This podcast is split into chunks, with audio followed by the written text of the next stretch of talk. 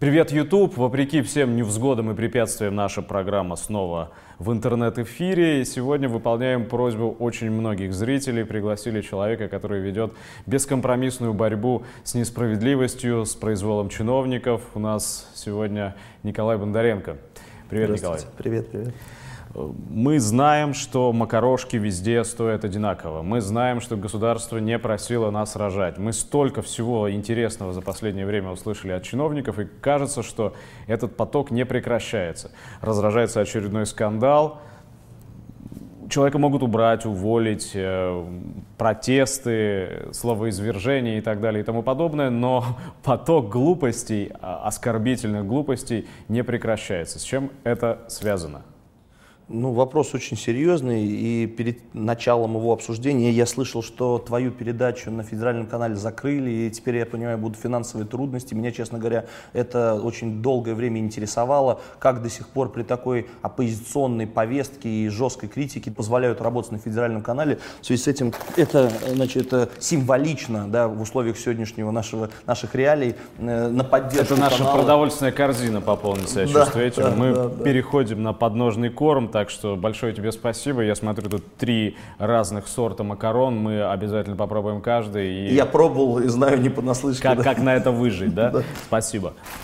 Я убежден, что и в ситуации с Соколовой, и в ситуации с остальными министрами, которые жестко высказываются, ну, я не знаю, переходят на своего рода такое оскорбление, унизительное отношение, в этом нету ничего случайного, это никакие не оговорки. Я искренне убежден, что это, ну, если можно подобрать какой-то более-менее э, порядочный такой тезис, это просто деформация сознания. Люди настолько отстранены сегодня от реальной жизни обычных людей, да, народа нашей страны, э, с сумасшедшими зарплатами, с дорогими иномарками, со всевозможным блатом и вот этим так называемым телефонным правом, в, который, в котором министры и высшие чиновники живут на протяжении многих-многих лет, значит, создают у них картину, что они живут совершенно в другом мире, они не понимают, да, как внизу обычный человек сегодня существует. И это э, вполне закономерно рождает такие вопросы про макарошки, про э, «мы не просили вас рожать» и другие отвратительные высказывания, унизительные высказывания для наших людей. Я думаю, что э, вот некоторые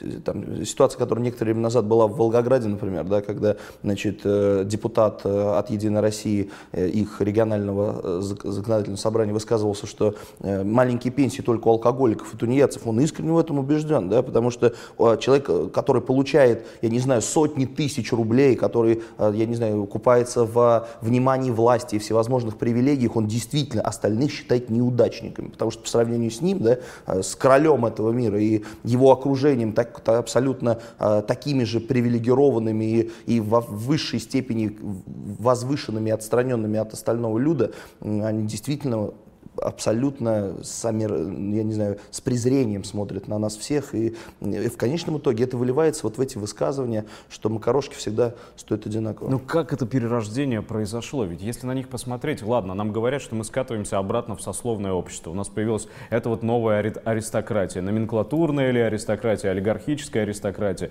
Мы люди, вы быдло, да, социал-дарвинизм такой. Я просто понять не могу. Они все еще 10-20 лет назад были такими же, как мы, обычными людьми. Что с человеком может произойти? Как они на биологическом уровне, на каком на физиологическом, на молекулярном уровне переродились, преобразились? Откуда берется вот это вот отношение ко всем остальным, как к скоту?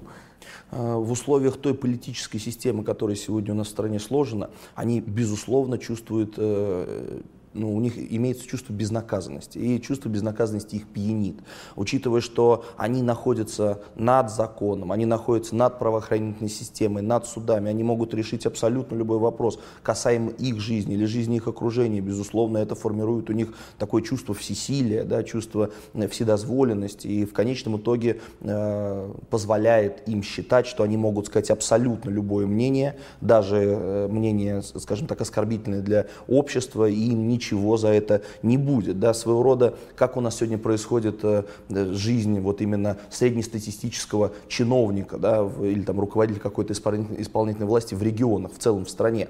Э, Понятно, что Россия находится на одном из передовых мест по уровню коррупции. И все эти дорогие побрякушки, бриллианты, автомобили, дорогая недвижимость, все это выставляется большинству нашей страны на показ с, единственной, с единственным посылом «посмотрите, какие мы крутые, посмотрите, как мы удались в жизни, завидуйте нам, уважайте нас». И как итог мы видим тот ужас, тот бардак вот, с значит, их абсолютно нечеловеческим отношением. В стране отсутствуют какие-либо социальные лифты.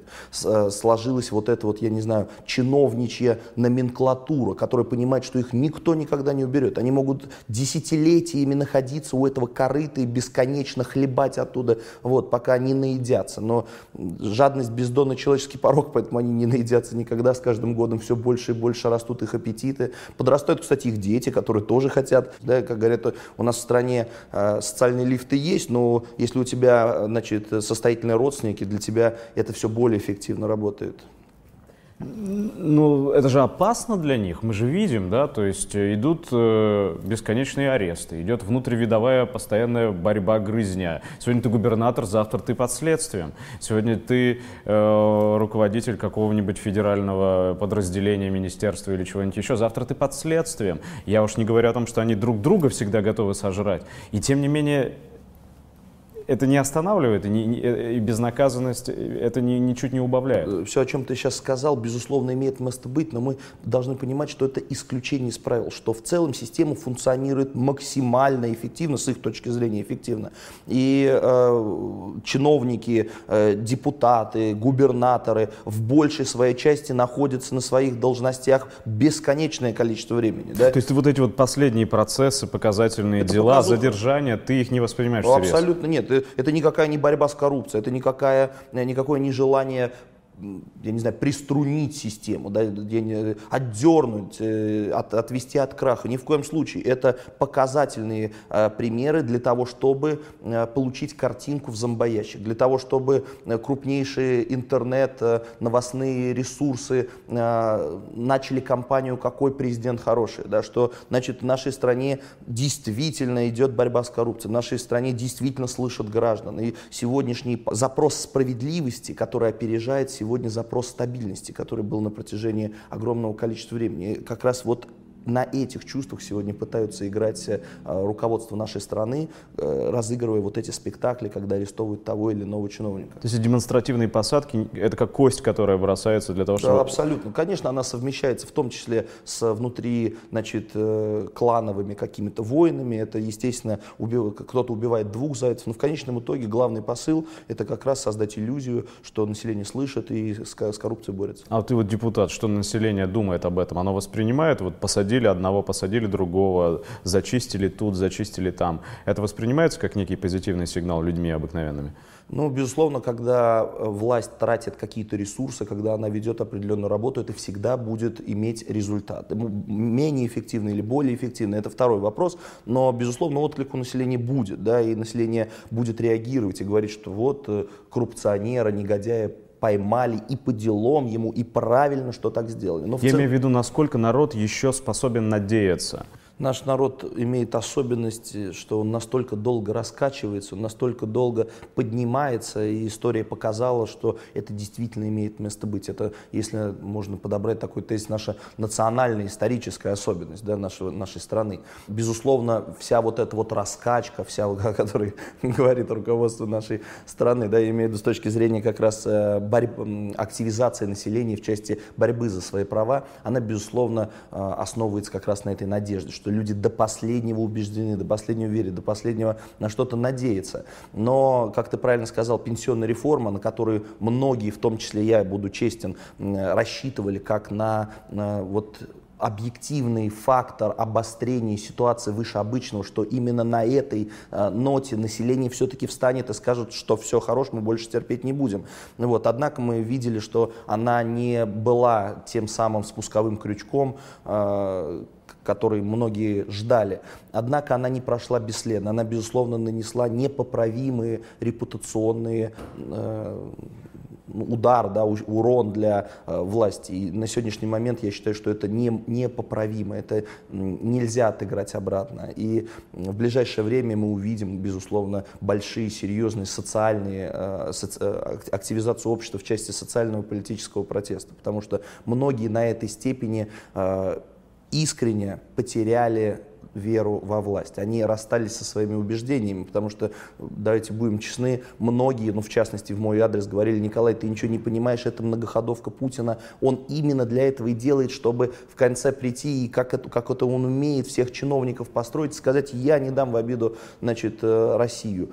И в конечном итоге эти люди были обмануты. И, соответственно, что у нас самое сложное в жизни человека? Это расставаться со своими убеждениями. И этот болезненный и, э, ну, я не знаю, болезненный и достаточно серьезный процесс, он прошел, он в обществе прошел. И сегодня все зависит от нас, насколько мы сможем консолидировать, объединить общество, насколько мы сможем а, вести общество к какому-то прогрессивному а, пути развития. Да, 9 января 1905 года была расстреляна вера народа в царя. Пенсионная реформа развеяла веру народа в сидящего в засаде президента, который придет и наведет порядок, потому что народ начинает понимать, что дело не в конкретной личности, не в конкретной фамилии, а в классе, которому принадлежит... В системе, в классе абсолютно. Принадлежит власть. А, но слушай, скажи, пожалуйста, вот э, пенсионная реформа, ты сказал, что ты прямо даже рассчитывал на то, что она активизирует людей, что она их э, каким-то образом мобилизует на борьбу за свои права. Без пенсионной реформы мы не узнали бы о том, кто такой Николай Бондаренко, скорее всего. Твое имя громко не прозвучало бы. К тебе не потянулись бы единомышленники. И в твой адрес не начали бы звучать обвинения в том, что ты раскачиваешь лодку. Страна находится в исключительно тяжелой ситуации. Мы окружены со всех сторон врагами. Нас, нас э, стремится подмять под себя НАТО. Идет э, велотекущая гражданская война на Украине. И тут появляется саратовский депутат, который с какими-то макарошками, который против кого-то пытается... Это вообще, это дестабилизация? Я против такого термина дестабилизация, против термина, э, я не знаю, стабильности, да, потому что стабиль, никакой стабильности быть не может для нас, для большинства, для тех, кого беспощадно эксплуатируют, беспощадно э, выним, залазят нам в карман, вынимая у нас наше общественное благо. Стабильность нужна только олигархам, стабильность нужна только правящему классу. Нам никакая стабильность не нужна, нам необходимо э, трезво посмотреть на ситуацию, широко открыть глаза и увидеть реальную картину. И эту картину тщательно от нас скрывают. Нам пытаются навязать какие-то, я не знаю, спортивные э, соревнования мировые, да, чтобы загнать нас э, вот в этот ура-патриотизм. Нам, нас пытают, а, пытаются отвлечь какими-то внешними врагами, навязывая нам образ террористов ли, да, или образ э, злых соседей, которые хотят нас постоянно уничтожить, не понимая населения, ведется на вот всю эту пропаганду, которая имеет в себе всего лишь одну задачу – отвлечь нас от реальных проблем. А скажи, разве в реальности не существует блока НАТО, который нацеливает на нас ракеты? Безусловно, существует, но мы должны понимать, что 95% российских активов принадлежит блоку НАТО. Ну, блок НАТО это собирательный образ. И они никогда не будут э, стрелять по своим активам. Да? Э, войны ведутся в первую очередь из-за э, экономических факторов, из-за тех средств, пресловутых средств производства, которые приносят доходы, э, из-за нефтяных скважин или газовых месторождений, из-за золотых золотых рудников или каких-то других, э, в частности углеводородов, все это сегодня принадлежит им напрямую ли, да, если мы говорим, например, о компании «Газпром», которая является э, национальным достоянием, она официально наполовину принадлежит э, западным странам а другая половина через Росимущество, через государственные механизмы абсолютно законно направляется миллионными зарплатами ежедневными топ-менеджерам, э, я не знаю, расходами на вертолеты и корницы, ложечки, и в конечном итоге также выводятся э, в западные страны. Зачем им на нас нападать? Для чего им развязывать с нами войны, если все внутри и так принадлежит им? Сегодня э, война как механизм получения каких-то материальных благ, каких-то суперприбылей не нужна. Экономические э, факторы сегодня позволяют захватить государство без единого патрона. Советский Союз и все наше национальное э, благосостояние, которое создавалось целыми поколениями, нашими отцами, дедами и прадедами, сегодня отдано олигархам, да, сегодня отдано капиталистам, буржуям, как угодно называть, мировому капиталу. Они не имеют национальности, они не имеют родины, они везде они в высшей степени э, люди мира. Вот сегодня все, что должно принадлежать нам, все, все, что должно работать на наше благосостояние, на создание будущего для наших детей, работает на несколько семей нашей страны. Ну, в кавычках, конечно, что это э, семьи не нашей страны. Эти семьи являются богатейшими жителями Лондона, например, или э, со самыми состоятельными людьми мира, входящими в списки э, Forbes и так далее. Ты думаешь, национального капитала не, не сформировалось в России? Все, все, все кругом иностранное? Нет, ну так нельзя говорить э, категорично. Безусловно, есть национальный капитал, но в целом та система, тот компрадорский капитализм, я не знаю, э, который у нас сегодня сформировался в нашей стране, э, он имеет, безусловно, кризис идеологический. Они не чувствуют себя собственниками, они понимают, что все, что они сегодня имеют, они получили не, благо... не потому, что они умные, не потому, что они развивали науку или достигли каких-то высот в каких-то там промышленных там направлениях. Они сегодня это имеют, потому что в результате результате воровской приватизации они просто оказались шустрее, они оказались проворнее. Нужно разделять умение воровать и умение размышлять. Это принципиально разные вещи. И они понимают это в первую очередь. Они понимают, что это им быстро и легко далось, и это также быстро и легко у них заберут раз, разъяренные, голодные, э, люди, да, раскаленная страна от Калининграда до Владивостока в любом случае встанет. Как бы они ни пытались нам пудрить мозги и отвлекать нас, они прекрасно понимают, что лучше себя немножко подстраховать. Да, лучше, поэтому именно по этой причине сегодня выводят все свои капиталы за рубеж. Именно поэтому там живут их дети. Они строят там себе дома, виноградники, не знаю, они видят там сегодня свою старость. Они имеют гражданство других государств только по этой причине. Мы в таких интересных э, пролетарских интерьерах с тобой об этом рассуждаем. Я просто, ну, тут нужно повиниться перед зрителями, какие уж предоставляются в аренду.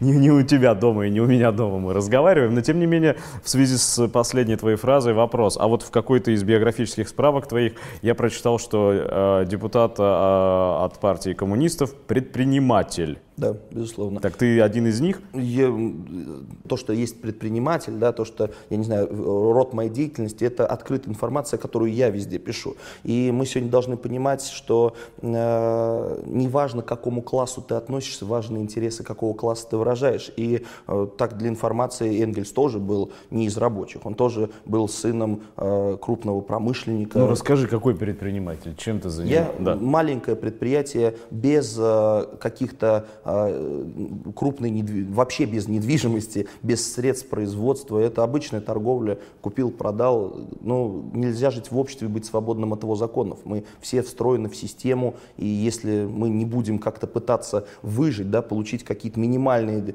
э, уровень общественных благ для восполнения наших жизненных потребностей, мы просто умрем. Да? Давай Но... тогда все равно а, раскроем секрет, как ты пришел Потому что я, я, я первый раз встречаю предпринимателя, который стоял бы на таких прочных теоретических основах и отстоял бы интересы противоположного класса. Как таким взглядом ты пришел, когда, в двух словах расскажи ну, начнем... об, об, об эволюции своей? Я учился в институте, и, безусловно, та политическая система, которая формировалась тогда э, с 2002 по 2007 год в нашей стране, она, безусловно, вызывала у меня массу вопросов. И э, в попытке объяснить те процессы, которые происходят вокруг, я, безусловно, интересуюсь политикой, начал смотреть идеологические основы тех или иных процессов. Я, безусловно, обращал внимание на марксизм, на, труды Энгельса, Маркса, Ленина, и в процессе их изучения я однозначно для себя определил, определился, что именно это мировоззрение, именно эта философия отвечает на максимальное количество вопросов в моей голове. И на а сегодня... учился ты на кого? Я юрист, гуманитарий, поэтому в рамках, опять же, философии и так далее я... Это было близко? Да, я, собственно, непосредственно все это дело изучал. И я этим увлекся, я пришел в коммунистическую партию, я увидел там соратников, я увидел там а, моих товарищей, которые, э, ну, этот, этот вид отношений партийный, он обычному человеку со стороны он просто непонятен, потому что когда я, например, приезжаю, ну, я не знаю, в Пензу или Казань и вижу там коммунистов, да, и эти люди видят меня первый раз, все наши первые диалоги, они пропитаны такой теплотой, таким доверием, потому что ты понимаешь, что ты товарищ, да, что ты можешь друг на друга положиться. Это в высшей степени, ну, кто-то может это назвать кружком по интересам, да, кто-то может сказать, что это э, поиск э, соратников и э, сторонников, да, людей таких же взглядов, как ты, которые объединяются в одну структуру и, и движимы исключительно идеологическими э, задачами. Да. Мы... Ну, не знаю, слушай, я приезжаю в какую-нибудь Уфу, предположим, выхожу на площадь, где митингует КПРФ, средний возраст участников митинга там 60-60 65. Это раз. А второй Такого вопрос. давно я уже не все, вижу. все изменилось? Э, Вот я в партии состою 10 лет, я пришел в 2009 году, и я честно скажу, что, безусловно, эта картина имела место быть. Но, опять же, под давлением тех правил э, и устоев вот, э, именно нашей российской политической системы, люди, которые наиболее зависимы от телевизора, которые максимально подвергаются влиянию, влиянию телевизора и пропаганды да, действующей власти и э, системы, это как раз люди пенсионного возраста. Потому что эти люди в силу здоровья, в силу низкого уровня жизни просто не могут обеспечить себе более качественный досуг, нежели это, наверное, возможно для молодежи. То есть да. парадоксальным образом, те, кто вчера, может быть, состоял в КПСС, сегодня самая правильно. реакционная часть Абсо- общества, которая поддерживает Абсо- абсолютно реакционный верно. порядок вещей. Как итог, за эти 10 лет в партию не вступают люди пенсионного возраста. Серьезно? Не вступают. Они просто слепо верят в систему, слепо верят в Путина, слепо верят в э, правительство Медведева, которое на самом деле делает э, пенсионную реформу для того, чтобы помочь им, для того, чтобы улучшить их уровень жизни. К сожалению, э, такие мнения имеют место А как так получилось? Вот постоянно спрашивают, что советский человек, ну сегодня состарившийся советский человек, да, который воспитывался, должен был бы в принципе на трудах классиков и сохранять критическое мышление, ну как настоящий коммунист, ведется на вот такой обман и, и становится жертвой таких манипуляций. Как это так? Мне Не ничего- поэтому ли Советский Союз развалился? Мнение человека избирательно, и средства манипуляции общественным сознанием существовали во все времена. Различные принципы, ну, например, разделяя властвуй, да, или отвлечение внимания людей какими-то техногенными авариями, или там, как сегодня это происходит, террористическими актами в мире, а, воспринимаются обществом вполне, а, я не знаю, однозначно, да, что это угроза, что нужно, конце- не нужно смотреть платежки ЖКХ, нужно думать о террористах, не нужно а, задумываться о формировании цен на бензин на заправках, нужно думать о э, каких-то событиях, которые нам показывают по телевизору. Это существует всегда, и нельзя требовать от общества максимального уровня сознания в то время, когда просвещением общества практически никто не занимается. Точнее, занимается буржуазный класс. Э, Абсолютно правильно. Это еще более да, подчеркивает всю несправедливость и порочность этой ситуации. А второй во- вопрос был более глубокий. А, Нет, я хотел еще в досыл спросить, вот ты говоришь, что Энгельс, предприниматель, в этом нет ничего странного и нельзя быть свободным от общества. А почему в КПРФ, вот какого кандидата не ткни, сплошь предприниматель-предприниматель? Ну, начнем с того, что э, мелкая буржуазия, собственно, к которой я себя отношу, да, которая работает на собственных средствах производства, э, ни- никого не эксплуатирует. То есть мой труд э, именно непосредственно в процессе производства или в процессе распределения. Ты один, что ли, в своей компании? Ты никого Ну, не я, эксплуатируешь? не- у меня нет наемного, Наемного труда Да, нет. я классический представитель мелкой буржуазии. То есть так. ИП. Ну, ИП, юридическое лицо, да.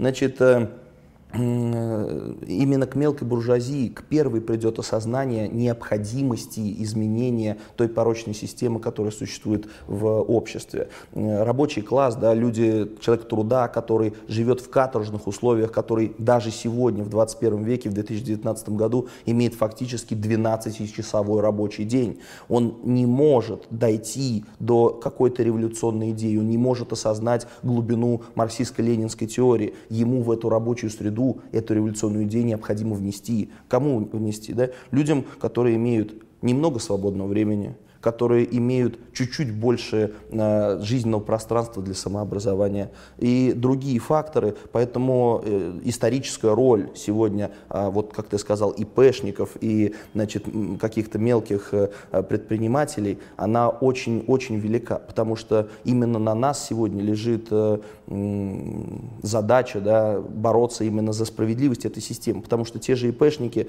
завтра будут выкинуты просто на рынок труда, потому что... Люмпинизирован или пролетаризирован? Ну да, да, потому что правительство Медведева принят очередной закон, увеличит в очередной раз налоги, и без того маленькая прибавочная стоимость, маленькая прибыль, которую они получают, будет сведена на нет, хотя она уже сегодня сводится на нет. Ну вот у этого процесса постепенного вытеснения мелкой и средней буржуазии на обочину жизни, у него же есть и оборотная сторона. Мы знаем, что наряду с эм, привлечением таких людей к левым идеям происходит и всегда в любом обществе, охваченном экономическом кризисе, происходит и дрейф вправо. Из этой же среды рекрутируются те, кому завтра при, придется принимать участие вот в, в бунтах лавочников. Да? И мы видим, что это происходит. Те, кто требует черносотенных решений, растоптать, покарать, расстрелять всю вот эту э, красную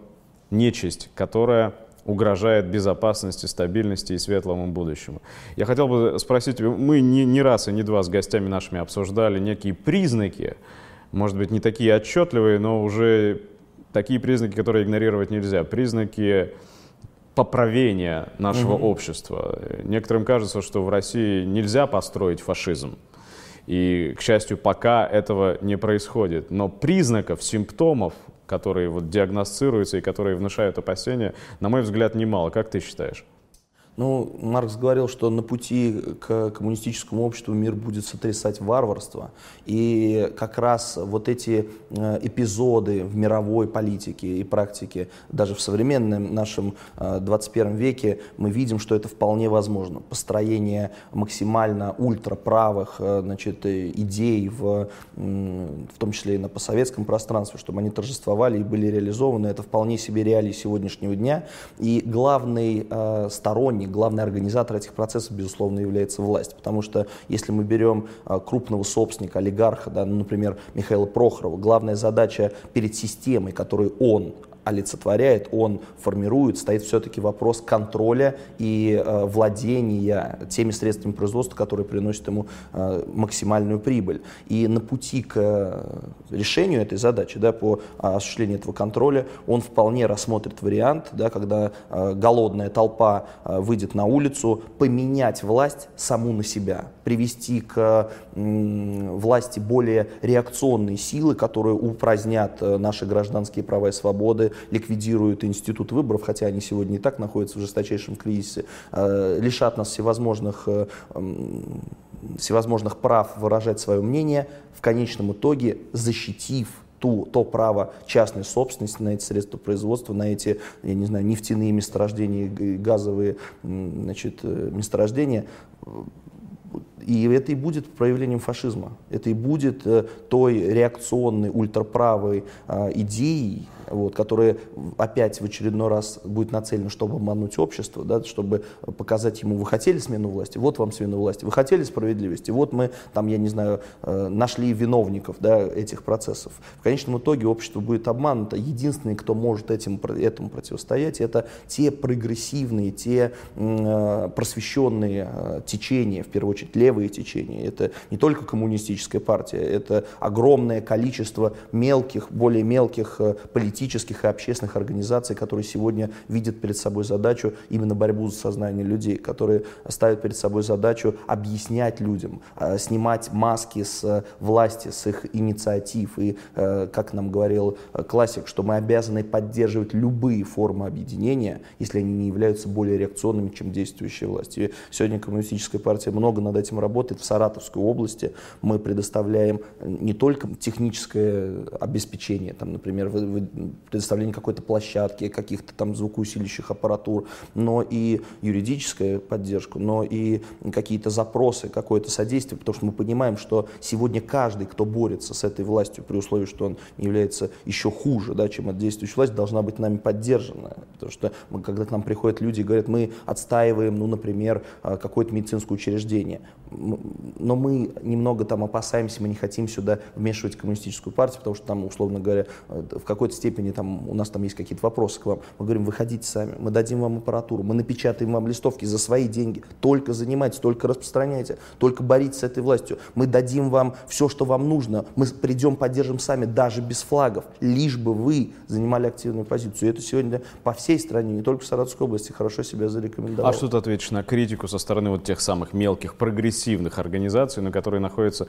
в жесткой оппозиции, левых организаций, коммунистических организаций, которые находятся в жесткой оппозиции позиции КПРФ, обвиняют КПРФ в оппортунизме, в сговоре с властью, в ассистировании власти. Вот нужно избрать какого-то человека на очередной ну, 5-6-летний срок, выдвигается технический кандидат, все бегут, вот, вот, вот, вот мы сейчас изменим нашу жизнь, ну и в результате достигается необходимый результат. Вот этот раздрай, угу. вот эта вот э, постоянная война всех против угу. всех на, на, на левом фланге, что ты об этом думаешь? Я на прошлой неделе общался с Сергеем Удальцовым, и в ходе нашей беседы э, на нашем YouTube-канале значит, задавал ему вопрос, э, Сергей, а как противодействует сегодня левому фронту администрация президента, власть, система в целом?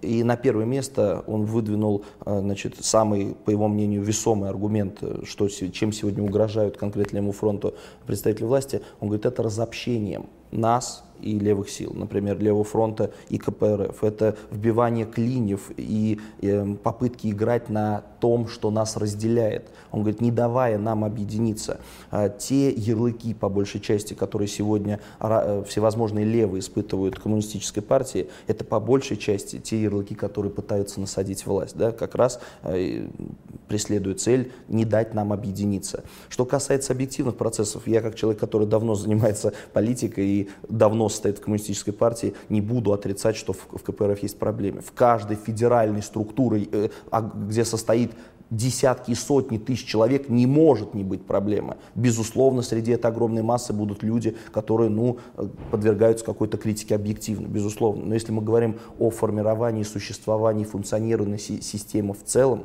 она, безусловно, максимально эффективна. Да, может быть, она долго разгоняется. Да, безусловно, в каких-то моментах она неповоротлива. Но у нее есть огромные механизмы для решения, в первую очередь, моих идеологических задач. Я вступил в партию, в первую очередь, потому что она является, э, на мой взгляд, самым прогрессивным средством средством достижения моих идеологических убеждений. Ну, ты вот оправдался, ты объяснил, почему ты, мелкий предприниматель, пришел в КПРФ. Но когда люди видят там не мелких предпринимателей, а вполне себе крупных предпринимателей или представляющих интересы крупных предпринимателей, когда партия на президентских выборах поддерживает, ну, ну, ну, про, ну не рабочего, не, не, не, не колхозника, не, не доярку выдвигает на президентские выборы, это вызывает вопросы. Я привел пример и повторюсь еще раз. Энгельс не был мелким предпринимателем. Энгельс был в высшей степени состоятельным человеком. То есть у вас сплошные Энгельсы? Нет, я не про это говорю. Я на примере э, исторических э, коммунистических деятелей, да, основоположников нашей, в том числе нашей идеологии, говорю о том, что э, не важно, сколько у тебя денег, важно, как ты ими распоряжаешься. Если ты тратишь эти деньги, чтобы купить самую большую яхту в мире, ты ничем не отличаешься отличаешься от э, тех э, значит, господ, которые сегодня э, давят наше значит, человечество да, по, по всей планете, в том числе в России. Ты ничем от них не отличаешься. И Но что, если... партийные бонзы не выглядят иногда как предприниматели и сильно отличаются от тех, кто владеет яхтами? на мой взгляд, если спрашиваешь мое субъективное мнение, они отличаются не просто сильно, они отличаются э, принципиально они сегодня тратят свое личное время, тратят свою личную э, свободу, да, тратят э, свои ресурсы не на то, чтобы э, получить от этой жизни максимальное удовольствие. Они тратят это на то, риску, э, чтобы поменять систему. Они рискуют всем. Это нам с тобой нечем рисковать, потому что у нас не, не, нам нечего терять, кроме своих цепей. Они, а они Мерседес могут, депутатскую зарплату потерять. Что они могут потерять? Деп... Э, Сов, совхоз могут потерять. Они могут потерять предприятия, активы, они могут потерять миллионные э, доходы, которые сегодня, э, получая, они тратят в том числе на э, нашу борьбу. Да, политическую, классовую, идеологическую. Значит, как говорил классик, что наша борьба а, должна идти в трех направлениях. Это не просто политическая, идеологическая, это экономическое противостояние, экономическая борьба. Как она может быть достигнута без получения а, возможностей да, влиять на м, финансовые потоки. Ну, я говорю, нельзя жить в обществе быть свободным от законов. Ты сегодня можешь отказаться от э, совхоза, да, как, который ты привел в пример, но от этого эксплуатация не перестанет существовать. Ну, на твое место капитал просто перейдет к другому, более достойному с точки зрения э, классовой борьбы. Да? Мне, мне кажется, что аналогия с Энгельсом уместна здесь постольку, поскольку и до тех пор лишь пока новый современный Энгельс, неважно, кого мы им сочтем, э, тратит свои деньги на издание капитала или на распространение э, соответствующего мировоззрения, на классовую агитацию и пропаганду. Я не вижу такой агитации. Посмотри, даже если по президентским выборам прошлым судить, э, люди, которые поддерживали КПРФ, они видели в этом личность, которую они должны протолкнуть и которая все проблемы решит. Никакого классового сознания за этим нет, никакого рабочего движения за этим нет, никакого профсоюзного движения. Где профсоюзы, которым помогала бы КПРФ и которые могли бы поблагодарить КПРФ за поддержку? Не властные, не придворные профсоюзы. Несправедливы эти замечания? Ну, первый вопрос, с чего начал, а то по, тем профсоюзам. Где, где, где, где марксистская пропаганда да, да. Значит, со стороны да. председателя колхоза? Безус, безусловно, мы должны понимать, что идеологическая основа левого движения, и в, в том числе коммунистической партии, она сегодня максимально состоятельна. А, труды Энгельса напечатаны и распространены, и доведены до нас с тобой, да, поэтому в этом сегодня нет необходимости. То клиповое сознание, которое сегодня сформировано в нашем обществе, лишает необходимости нас с тобой писать длинные трактаты и статьи, потому что широкие слои населения этого просто не читают. Мы должны общаться с людьми на понятном для них языке. Мы должны иметь возможность доносить наши мысли максимально пригодным для э, людей способом. И э, сегодня те финансы, которые имеет, э, в частности, коммунистическая партия, распределяются, на мой взгляд, не самым неэффективным способом, который мы с тобой можем привести. Я стал депутатом, э, потому что мне партия э, значит, дала такую возможность. Она не просто выдвинула меня, она обеспечила меня возможность напечатать листовки возможность напечатать газеты, возможностью получить помощь юристов, да, которые э, в конечном итоге, и все это в том числе, сделало победу э, на, в Саратовской области на моем одномандатном избирательном округе. Откуда все это взялось? Это взялось в том числе благодаря те, те, тех средств, которые ты сейчас привел в пример. И так происходит по всей стране. Да, я всего лишь собирательный образ тех процессов, которые сегодня происходят в каждом регионе и городе. Да, может быть, у нас не всегда есть возможность это увидеть. Та информационная блокада, которая установлена в нашей стране, зачастую говорит совершенно о противоположном. Но даже при той объективной ситуации, которая сегодня сложилась в нашей стране, из какого-то Саратова, да, относительно провинциального города в рамках, я не знаю, нашего федерального центра, возможно донести свою мысль на широк, широкую, значит, нашу э, пространство нашей страны, потому что у нас есть возможность использовать парламент как трибуну, откуда нас будет слышно, откуда мы будем говорить э, вещи прогрессивные, да, делать э, заявления в интересах большинства, да, а не какого-то узкого бизнеса. Поэтому если бы я шел в Думу продвигать свои ну, я не знаю, капиталистические интересы, да, интересы своего бизнеса, да, чтобы наиболее эффективно эксплуатировать большинство, я твое заявление о том, о чем ты отличаешься значит, от власти, ты же тоже предприниматель, было бы вполне состоятельным. Ну вот этот подход я целиком и полностью поддерживаю. Я всегда говорю, что если уж и участвовать в чем-то, то в первую очередь для того, чтобы получить доступ к трибуне, и трибуна используют. Саратовская трибуна используется на всю катушку, на всю страну, за что, наверное, отдельное спасибо. Как это на самом деле, насколько это трудно? Вас пять человек, там фракция ничего по большому счету сделать не может. Так, кроме как вести агитацию.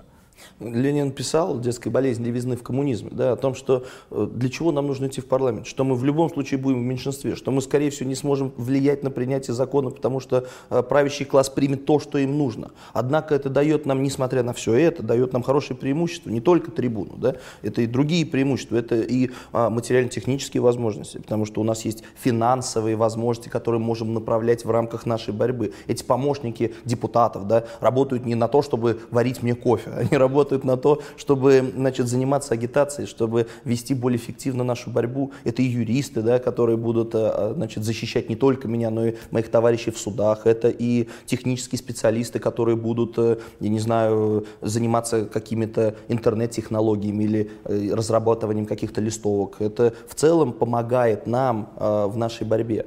Поэтому насколько тяжело, это тяжело максимально. Мы должны понимать, что сегодня оппозиционный депутат, коммунист, коммунист, там, член коммунистической партии в любом парламенте, в каждом городе и регионе находится в максимально враждебной обстановке. Когда ты туда проходишь, ты не, не, не то, что не рукопожатный, на тебя смотрят с презрением. Разве что, ну, драк не бывает, хотя и до драк доходит. У нас за год были разные ситуации. И ты находишься там не день, ты находишься там не неделю, ты находишься там постоянно. Когда я приеду завтра э, в Саратов и пойду в Думу, я готов к этому. Я готов к тому, что со мной борется каждый день. Со мной Потому что тебе опять в дверь могут полицейские постучать? Ну, абсолютно, конечно. Будут штрафовать, будут... Вот сейчас вот э, пришла смс с карты, что опять списали какой-то штраф. Я о нем даже не знаю, но я подозреваю, да, что это какой-то протокол за какую-то мою деятельность. Это реалии сегодняшнего дня. И каждый э, мой товарищ, который занимается этим, к этому готов он понимает, что это неотъемлемая э, часть, сторона нашей работы.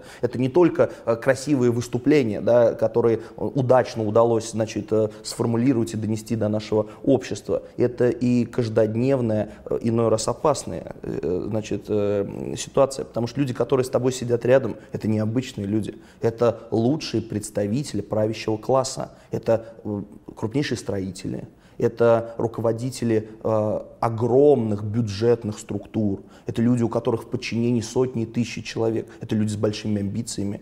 Эти люди не слушают оскорбления в лицо, они бьют в ответ, да? потому что они попали туда не просто так. Их туда э, значит, делегировали, потому что они достойны отстаивать интересы Прохорова, Абрамовича, я не знаю, Дерибаски, Усманова они поэтому там находятся. И это, конечно, непросто. Но мы мотивированы идеологически, мы понимаем, что это единственный возможный путь, поэтому мы туда идем. Ты теперь, э, когда твой блог, твои выступления стали заметны и известны в стране, чувствуешь э, поддержку людей? Потому что я не очень понимаю, на, на что еще можно рассчитывать.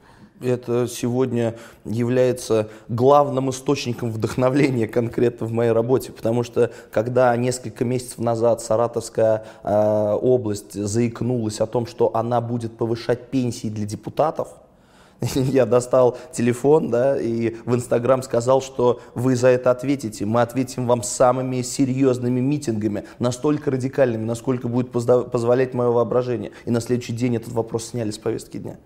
И осознавая э, ну, силу общественной поддержки, осознавая э, вот в целом сложившиеся обстоятельства, это дает тебе очень серьезную, в первую очередь, психологическую поддержку. Потому а нет, что... нет у тебя ощущения, что эта поддержка локализована только в соцсетях, в Ютубе, как один нет. известный э, наш коллега пошутил э, в Включаешь Facebook, есть революция, выключаешь Facebook, нет революции.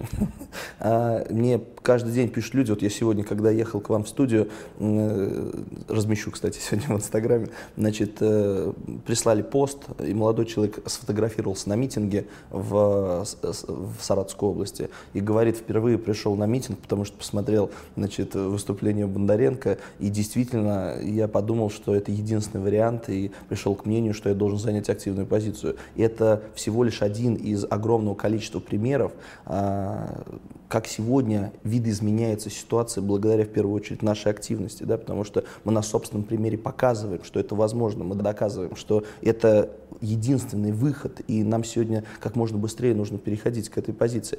Э, я считаю, что та ситуация по пенсионной реформе, по протестам в Саратове, в частности, которые я видел своими глазами, она носила невероятный до сегодняшнего дня результат. На митинге в городе, в котором менее 900 тысяч человек проживает, пришло на митинг 5 тысяч человек. Я на таком митинге участвовал первый раз за 10 лет. Самый большой митинг собирал Навальный э, в прошлом году, на нем пришло 3, на него пришло 3 тысячи человек, и это было для меня, э, я не знаю, революцией сознания. Я не понимал, что я когда-нибудь увижу такую огромную э, массу людей, которые объединены э, в первую очередь политическим э, протестом. И то, что мы увидели на пенсионную реформу, 5 тысяч человек, когда мы собирали подписи, и на середине митинга у нас кончились подписные листы, мы собрали 3,5 тысячи подписей за полчаса, и огромная толпа с возмущением говорила, вы почему не взяли больше подписанных листов, потому что мы не понимали, что интернет может настолько эффективно работать. Да? YouTube, как, где, как ты говоришь, пока он включен, существует какой-то образ э, там, эффективной работы там, и протестной борьбы. А завтра пустая площадь. Такого больше не будет? А, да, нужны серьезные аргументы. Не, ну, не, сегодня недостаточно просто призвать людей. Нужно подкрепить их какой-то конкретной ситуацией, да? каким-то обострением, какой-то инициативой власти или нелепым высказыванием какого-то ну, чиновника. власть сама подкрепляет. Вот я только хотел сказать, сил. что э, революция революцию делает не, не, больш... не оппозиция, не коммунисты, революцию делает власть. И то, как сегодня а, работает наша э, российская власть, она семимильными шагами сама идет в пропасть, она сама приближает свой крах. Каждая их инициатива – это удар по бюджету каждого гражданина нашей страны. Ну и по их имиджу. Но, а вот ты упомянул Навального. Не одно вы с ним дело делаете. Он то, что заговорил о профсоюзах, о защите интересов трудящихся. Я неоднократно в своих эфирах и в огромном количестве интервью всегда говорил, что у меня другая идеологическая платформа, у меня другое видение устройства нашего общества в будущем. Я считаю, что мы с Навальным идеологические противники, у нас с ним разные задачи, но на сегодняшний момент в рамках а, путинского э, правления России и значит, того либерального правительства, которое существует в нашей стране, и его деятельности, мы с Навальным и со всеми оппозиционными силами имеем одни политические задачи. Мы все согласны с тем, что эта власть должна уйти максимально быстро. Я за временный союз, я за то, чтобы объединиться всем, кто может э, бороться с этой властью. А потом опять у а бурж... потом буржуазии выдирать из, из когтей или, то, или, что она получит? Или им выдирать из Даши. А что заставляет тебя думать, что мы сумеем организоваться лучше? Навальный выводит тысячи тысяч. Мы ну, тоже может, я преувеличиваю, но, но, но тем не менее, посмотри, какие там просмотры, сколько у тебя вот аудитория, сколько у него. Да, наверное, пока мы отстаем. Но давай будем честны, вчера нас вообще не было. Мы появились настолько внезапно, не потому что мы умные, нет, не потому что позиция, которую, в частности, я озвучиваю, максимально аргументирована. Мы, э, сегодня все это стало возможным, потому что общество тянется к левым идеям гораздо более активно, чем она тянется к либеральному курсу, который идет в том числе сегодня. Люди чувствуют подмену понятий, несмотря на всю грязь и э, мерзость, которая из всех чайников и утюгов, естественно, из телевизора, да, круглые сутки выливается. Люди чувствуют подмену понятий на подсознательном уровне. Они понимают, что не могла развиваться страна под руководством Сталина настолько активно, если там были такие чудовищные репрессии если там настолько был зажат и э, ввергнут, я не знаю, в страх народ. Люди это чувствуют, люди понимают и делают соответствующие выводы. Именно поэтому такая большая поддержка к тем тезисам, которые мы озвучиваем. Именно поэтому люди сегодня настолько активно распространяют это в интернете. Надо занимать активную позицию, нужно бороться. И я не возражаю, чтобы мы сегодня все э, объединили все силы, были ну, своего рода двигателем. Пусть Пусть, может быть, было бы приятнее, чтобы это предложили нам со стороны либерального сообщества. Может быть, да, может быть, это, я не знаю, подкрепило бы мои, в частности, амбиции. Но если этого не произойдет, я считаю, что вполне э, допустимо, чтобы эта инициатива прошла от нас. Единственный, кто выиграет сегодня от нашего необъединения, это действующая власть. Ты считаешь, что объединение всех со всеми? Нет, не, не всех. Всех, всех, всех кто всех, против? Всех, истин, всех, кто истинно против не какие, какое-то движение Федорова. Но, да, это понятно. Я, к тому, я к тому, что ну, ну, это, Навальный-то это же просто другой отряд, другое крыло той, Сог, же, другое крыло той же самой птицы, ты другая абсол... голова того же дракона. Ты абсолютно прав, э, но это имеет обратную сторону медали. По всей стране сотни, тысячи его сторонников движимы истинными идеалами справедливости. Их действительно не устраивает. Потому что у них мозги запудрены, они не понимают. Я вот общаюсь с ребятами из штаба Навального в Саратове. Эти, эти ребята пришли, потому что их, это, это борьба, это душевная, нравственная потребность их. Они действительно хотят изменить ситуацию. Мне нужно объединяться с ними – я должен с ними выходить на площади. Я должен с ними раздавать листовки как можно э, большему кругу людей. Мы сегодня нуждаемся в этом. Мы не можем сегодня позволить, э, я не знаю, ругаться, когда наши силы настолько малы. Нам сегодня как можно активнее нужно объединиться всем, кто действительно против власти. Предчувствую вопль просто со стороны охранительской улицы по поводу Красного Майдана. Э, соединения Навальных и красных переворотчиков? Никакого соединения. Я, я говорю о временном союзе э, в части противостояния той антинародной политики. А разве на Майдане не так было? Вот они там левые с э, националистами, с, с буржуазными реформистами объединились, и чем закончилось?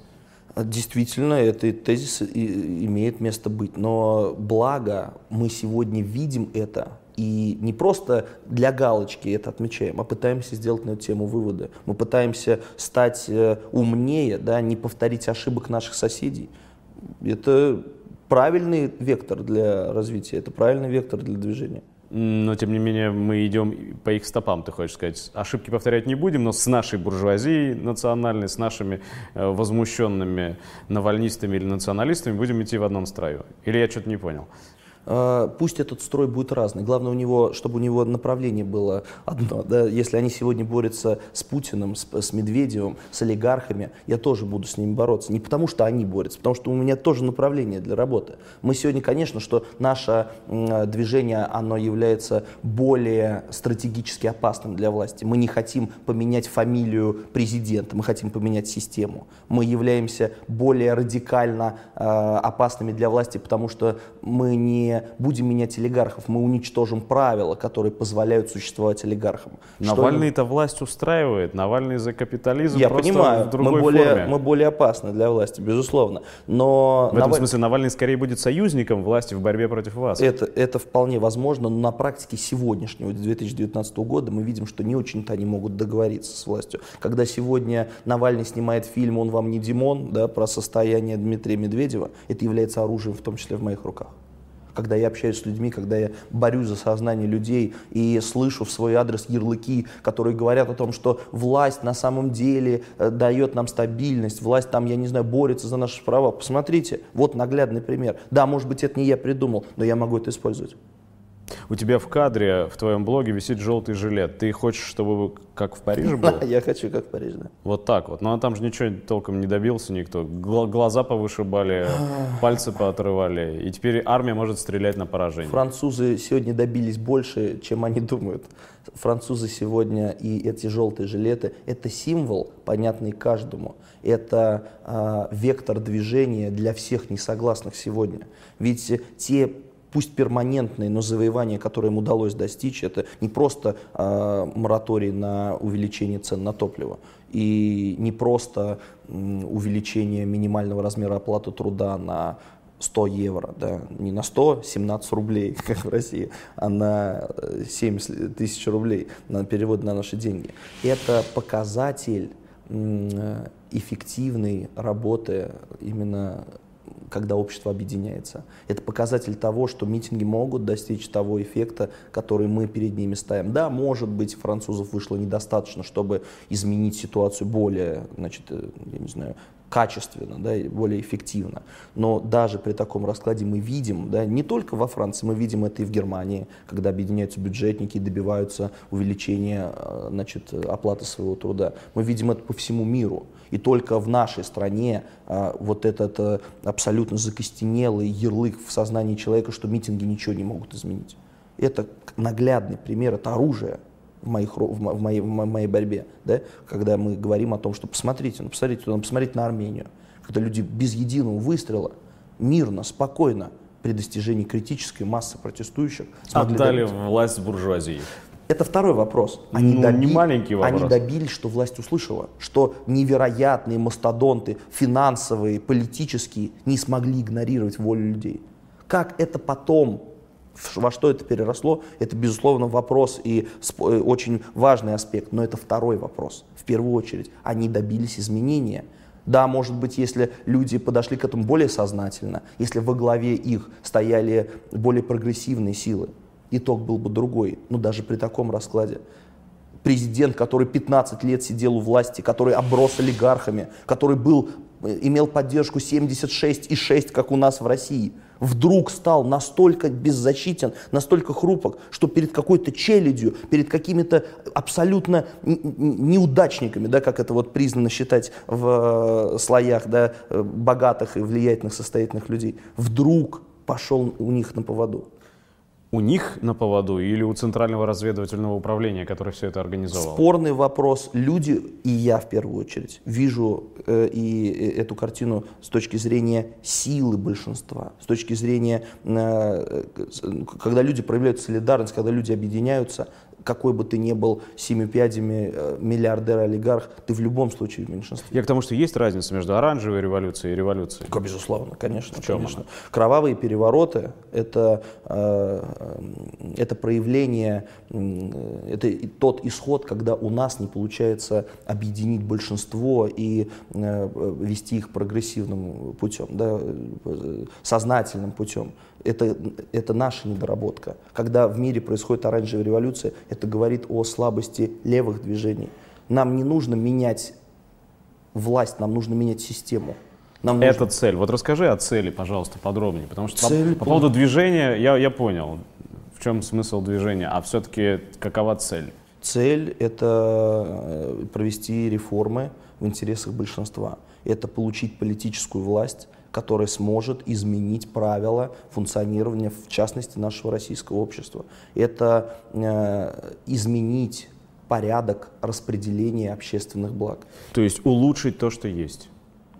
Ну, это настолько размытая формулировка, что Ну, под ну нее как, внутри все. буржуазной системы сделать больше свободы демократии, э, позволить э, Ну, я понял вопрос. Нет, про- про- прогрессивный налог, справедливое распределение. Не об этом идет разговор? Нет, конечно, нет. Сегодня Россия, значит, э, ну, как я сказал, 95% российских активов работают на значит, э, интересы крупного оли- олигархата. Нужно не просто это национализировать, не просто это отобрать, выдрать э, значит, э, зубами э, в государственную собственность. Тем Это более, обес- что оно и так это- нередко в государственной это- собственности. Я только хотел сказать, это и вторая необходимая задача обеспечить контроль распределения, чтобы, ну, когда у нас вся собственность принадлежит государству, это не значит, что люди будут жить хорошо, да? мы, в принципе, будем иметь какой-нибудь феодализм, когда все принадлежит царю, да, а люди также голодают на улице и бесправные, э, без уверенности в завтрашнем дне. Это обеспечит рабочий контроль на предприятиях, да, когда э, прибыли этих предприятий будут подчинены интересам всего общества. Это будет не выводиться в офшоры за рубеж или покупаться новые виллы и яхты. Это э, обеспечивать, э, я не знаю, модернизацию предприятий, создание инфраструктуры, э, я не знаю, строительство школ и больниц. Это подчинить в прямом смысле слова национальные наши ресурсы, да, национальное наше благосостояние интересам всего населения а не как это выглядит сегодня, что у нас несколько семей владеют 70%. Но для этого нужна ресурсов. другая, получается, Система. политическая система. Абсолютно правильно. Получить политическую власть, провести реформы, нам нужно э, изменить э, систему выборности депутатов. Трудящиеся должны определять, как, как- кто должен представлять их права. Трудовые коллективы. И не обязательно на заводах. Да? Сегодня пролетарий – это каждый кассир в банке, каждый бухгалтер, каждый учитель, все, тот, все те, кто э, являются наемными работниками, которые не владеют средствами производства или акциями, или долями, сегодня являются пролетариями, они должны определять, кто будет представлять их интересы, они должны их выдвигать. Сегодня вопрос о отзыве мандата депутата Думы в нашей современной системе в 2019 году максимально опасная э, инициатива. Она будет нацелена в первую очередь против тех, кто не согласны, тех, кто борется с этой системой. В первую очередь вопрос заберут у моих товарищей, э, э, э, мандат заберут у моих товарищей и у меня. Но при э, народной власти это является необходимым условием. Мы должны контролировать, и если значит, э, м, в законодательный орган попал депутат, который под личиной, как сегодня это происходит, там, я не знаю, красивых обещаний и как, как- какими-то там, я не знаю, картинками светлой жизни, на самом деле прорвался туда, чтобы, значит, отстаивать интересы своего бизнеса, у общества должна быть возможность отобрать у него этот мандат. И этот путь должен быть максимально упрощен. Никакой бюрократии, никаких лишних сложностей. Максимально понятный и простой путь. Опыт того, что сейчас с э, венесуэльским социализмом происходит, не дискредитирует в целом левое движение у нас? Потому что что вы пытаетесь продать, какого кота в мешке людям? Уже вот Советский Союз рухнул, в Венесуэле голодают, пьют там из унитазов воду. Вы такого же хотите здесь? все эти тезисы, которые ты сказал, безусловно, оружие, снаряды в руках э, буржуазии, в руках э, олигархии мировой в том числе. Да, Советский Союз перестал существовать, но это не говорит о неэффективной системе. Мы с тобой э, на велосипеде кататься научили тоже не с первого раза, мы тоже первый раз упали. Но потом мы поднялись, и вновь и вновь, и мы смогли э, получить этот навык. Также и человечество, оно обязательно научится, оно обязательно поймет, оно сделает выводы над ошибками, и человечество будет идти вперед. Это объективный процесс. Поэтому это ни, ни о чем не говорит. Ни Советский Союз, э, его э, уничтожение, ни э, ситуация с Венесуэлой. Нам надо делать выводы. Но успехов пока у левых партий ни в одной стране, вот с момента исчезновения Советского Союза, успехов, которые можно было бы использовать вот так вот по нынешнему, в рекламных целях и в пропагандистских целях, я не могу припомнить.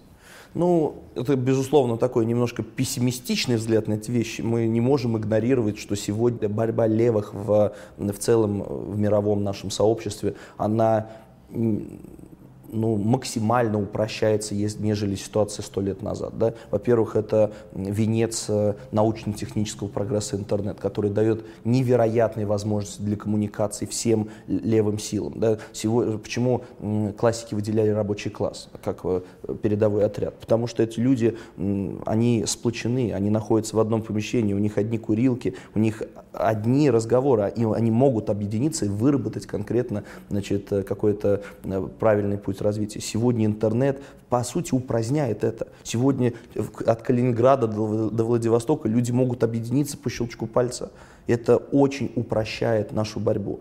Уровень образования. Ну, представляете, сто лет назад объяснять э, крестьянину да, основы идеологической, значит, э, идеологические основы марксизма. Ну, насколько легче это делается сегодня. Несмотря на огромные количество ярлыков, которые власть насаждает. Это понятно каждому сегодня. Если ты работаешь э, в банке, я не знаю, или в больнице, или там на каком-то предприятии, ты два часа в день работаешь на то, чтобы получить свою зарплату, и шесть часов, чтобы твоего хозяина была новая недвижимость.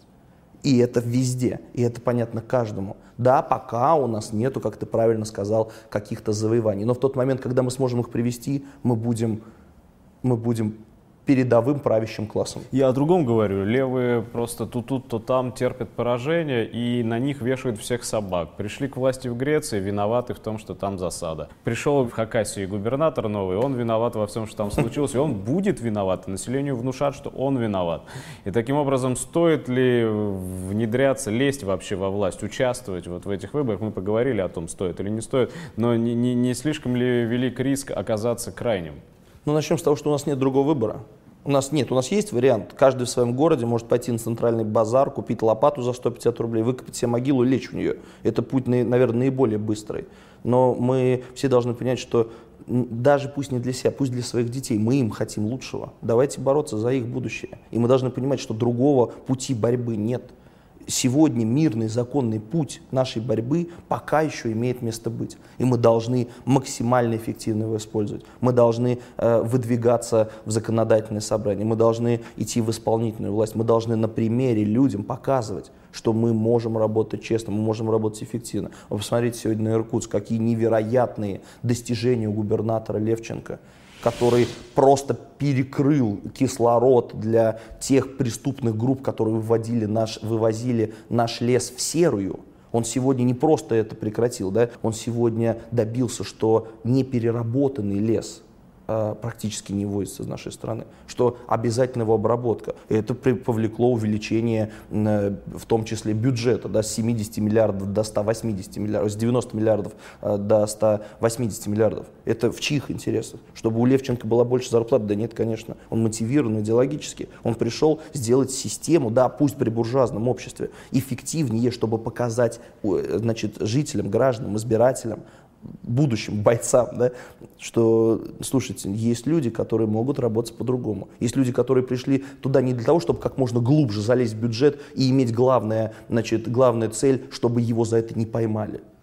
Он а на практике говорит не только Левченко, посмотрите на Клычкова, который сегодня добился, что э, нету вторых смен во всей Орловской области.